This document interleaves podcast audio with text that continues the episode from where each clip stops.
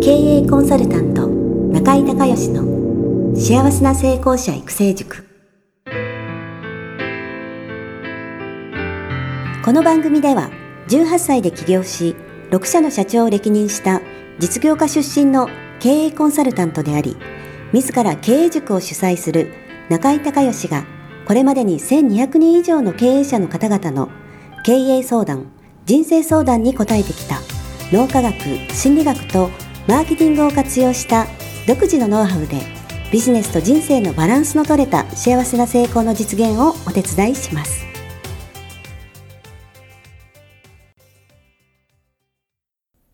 リスナーの皆さん、こんにちは。経営コンサルタントの中井隆です。今日はですね、私の品川のオフィスの方で、ポッドキャストの収録会を、行っております。中井塾の方がね、何人か参加していただいてます。えーその中で今日は、えー横須賀のひろこさん。はい、えーよろしくお願いしたいとこん思います。にちは。お願いいたします。はい。では、簡単に自己紹介をお願いできますか。はい。あの、私はウェブの制作を14年ほどやっておりまして、えー去年からウェブのコンサルタントの方を目指しまして、中井塾に14期として入りました。そして今、あの、コンサルタントを目指してるんですが、そのことで今日ご相談に伺いました。はい。わかりました。じゃあもう早速質問の方お願いします。あの、ウェブの制作の方をやってる中で、成果を求めるっていうことをちょっとテーマにしてやってきました。はいで、その中でやっぱりコンサルの部分がどうしても必要になるので、はいはい自然とコンサルタントをやっていたんですが、はいそれをきちんとコンサルタントの業務としてはい始めたいなと思って、昨年中井塾の方に参加させていただきました。はい。ですが、どうしても長年やっていた制作の方の、あの、気持ちが出てしまって、はいはいはいはい。あの、コンサルタントというよりも、やり方の方からどうしても話が入ってしまって、なかなかコンサルタントになりきれてないんじゃないかなっていうのが今のちょっと心配なところです。はい。はい。なるほど、なるほど。で、もうすでに始められてるんですよね、始めてます。コンサルタント。はい。で、今、結果と、結果というか、経過というか、どんな感じなんですか？はい。あの、おかげさまで、前年度比、売上130%になっておりまして、はいはい売上は上がっております。ああ、なるほど。はい。じゃあ、さらに上げていかないといけないですよはね。はい。わ、かりました。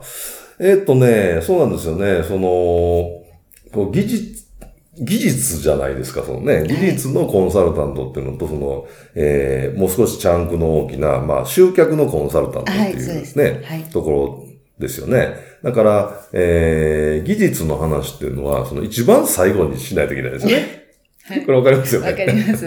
だからまずはクライアントさんがはい何を望んでおられて、で、現状がどうで、じゃあそれを、えー解決していくためにはどういうふうなことを、はいえーまあ全体の設計図ですよね。設計図作って、で、具体的にその、えー各パーツの、えー具体的な話っていう流れですよね。はい。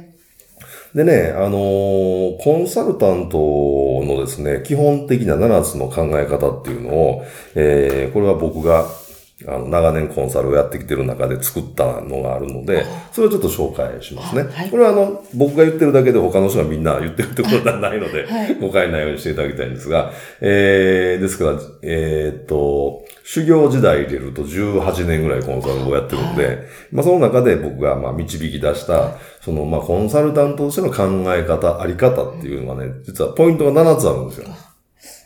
はい。で、一つ目いきますね。で、一つ目はね、えー、クライアントの可能性を200%信じる。もう100%じゃないです。200%。あのね、人を信じられない人はコンサルできないんですよ。なるほど。これもう200%だから、この人が、えー、絶対成功するっていうふうに信じられないとダメなんですよ。まずね。これ一番目。で、次ですね。えー、答えは必ずクライアントの中にある。その人の中に答えが必ずあるんですよ。これね、逆説的に言うとね、あの、答えのない人はね、コンサルに相談に来れないんですよ。怖くて。そうですわかります？はい。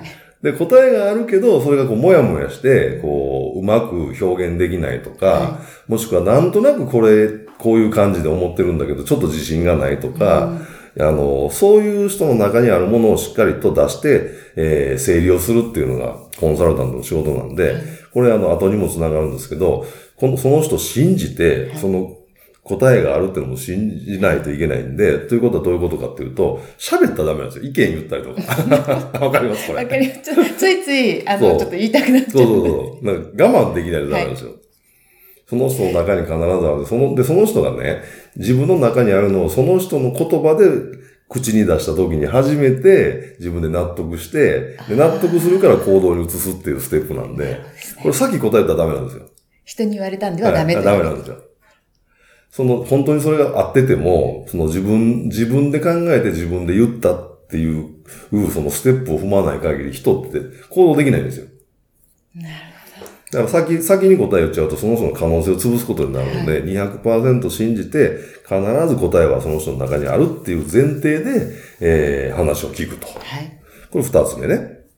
で、三つ目がね、えーっと、クライアントが初めに言うことは嘘だと思えっていう。これがね、プロのコンサルかどうか一っていう。生懸命答えてました。わかれ、あのーここ、がでコンサルのね、技量なんですけどね。あのーあのね、そのクライアントの人っていうのは悩んでるんですよ、ずっとね。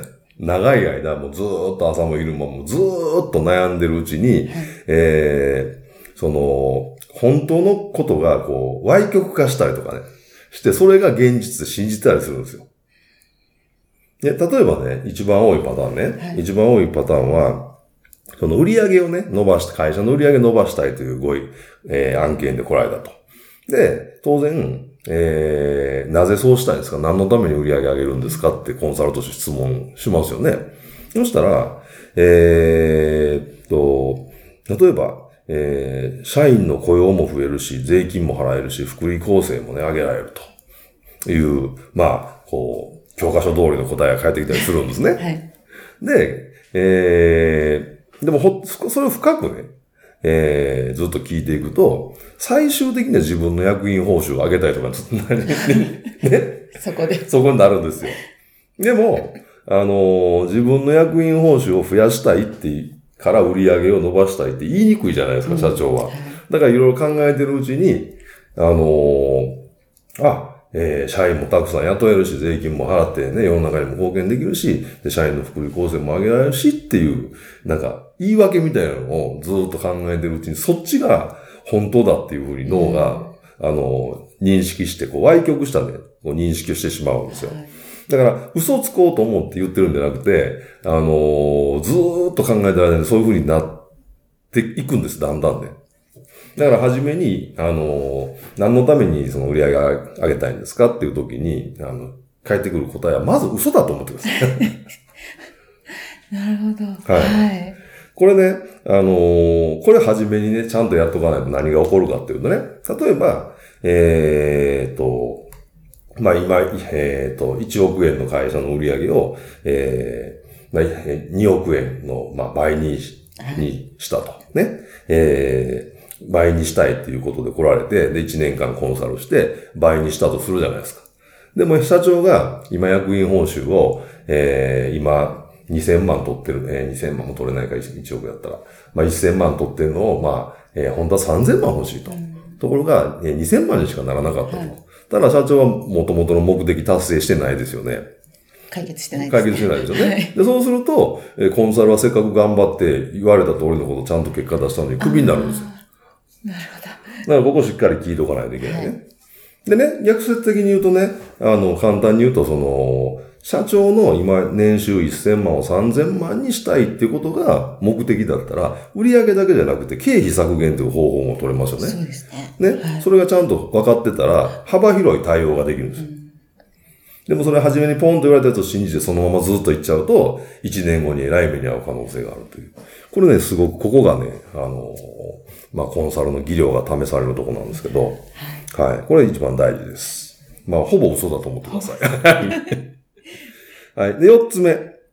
えクライアントが言ってることが不不適切だと分かっていても、話を遮らないで一旦最後まで聞くっていう。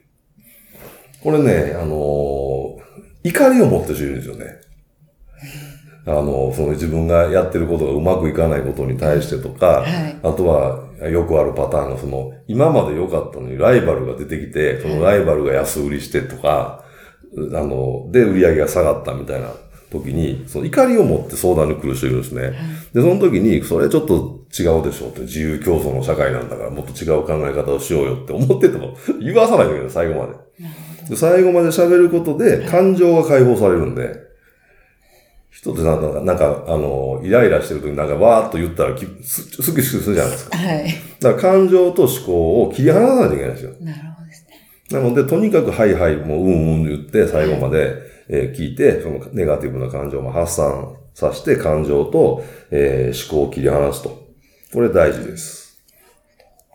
で、それからね、ここもね、えー大切なんですが、さっきのその、えー一番初めのクライアントの可能性を200%信じる答えは必ずクライアントの中にあるってことと関連して繋がってるんですけど、できるだけアドバイスは行わないで、えー答えを導き出す質問をすると。時。これがね、大事。できるだけ喋らない。質問だけして、はいできるだけアドバイスはもう行わない。で、この時に、えーつ使えるこれコーチングの質問なんですけどね。例えば、どんなことですかとか、例えばどんな時にそう感じますかとか、具体的にはっていう、こういう質問を繰り返していくことによって、その話の本質をね、この人が潜在意識の中で持ってる思いとか考え方を、えーどんどんあの、整理を喋ることで、質問して喋ることで整理を自分でしていっていただくということなんですね。この時に、そのね、整理がついてないのにアドバイスすると、あの、人って拒否するんですよ。だからアドバイスはなできるだけ行わない。はい。これね、野球の野村監督のね、あの、名言集があるんですけどね、あの、えーコーチにね、はいコーチに、選手にはなるべく教えるなってのがあるんですよ。コーチにですか、コーチ、コーチに対して選手にはなるべく教えるなっていう。コーチって教えるもんじゃないですね。うんだからなるべく教えるなっていうは言葉があるんですよ。そその通りでね。なんでかっていうと、その、その選手がね、自分で一生懸命やって結果が出なくてもがき苦しんで、もうなんとかこれ、もう本当に教えてほしいっていう気持ちになるまで、はいあの、プロ野球の選手ってプライドが高いから、あ教えても聞かないんですよ。あ、なるほどですね。うん、だから自分から教えるのはなるべく教えるなっていう指導文字なんです。聞く、聞いてくるそう、まで聞いてくるまで教えないっていう、待つっていう。これね、すごく大事。社長も同じなんで。社長もみんなプライド高いですからほ、途中で言ったらもう跳ねられますからダメです。はい。それから次ね、6番。えー意思決定は必ずクライアントにしていただくと。これ自分で、さっきの話ね、と同じなんですけど、してもらわないと、はい結局やらないから。で自分でこう決めますっていうね。あの、決めたっていうことでないと、その先や、行動に落としていけないので、えー必ず意思決定はクライアントにしていただくっていうことで、自分が先生どう思いますかって言われても、いや、それは社長のご判断ですから、私の口出せるところではありませんって跳ねないといけないです、ここは。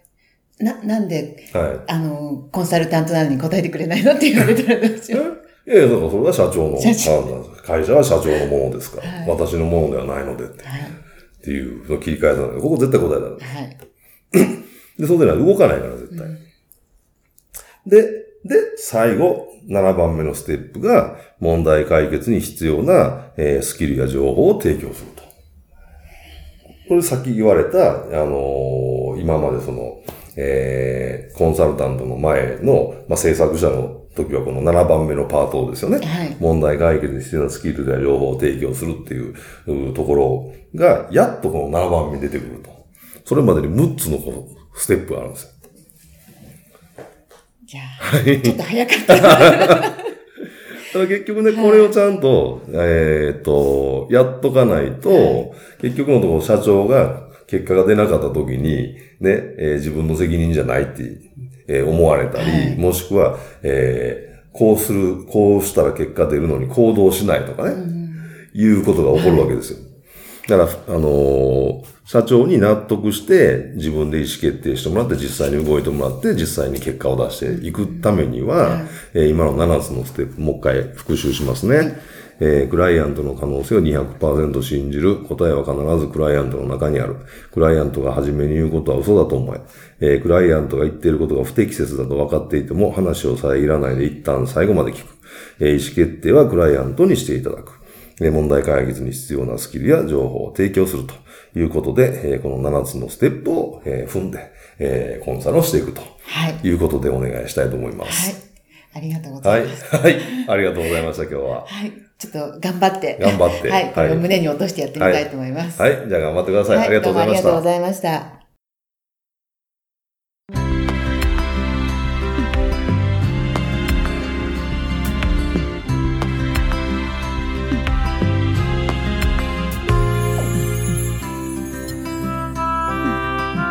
今回の番組はいかがだったでしょうか？あなた自身のビジネスと人生のバランスの取れた幸せな成功のための気づきがあれば幸いです。なお、番組ではリスナーの皆様からの質問をホームページの受付フォームから募集しています。また、全国各地から900名以上の経営者が通う中井隆義経営塾幸せな成功者育成6ヶ月間ライブコースに関する情報はホームページをご覧ください。では、またお耳にかかりましょう。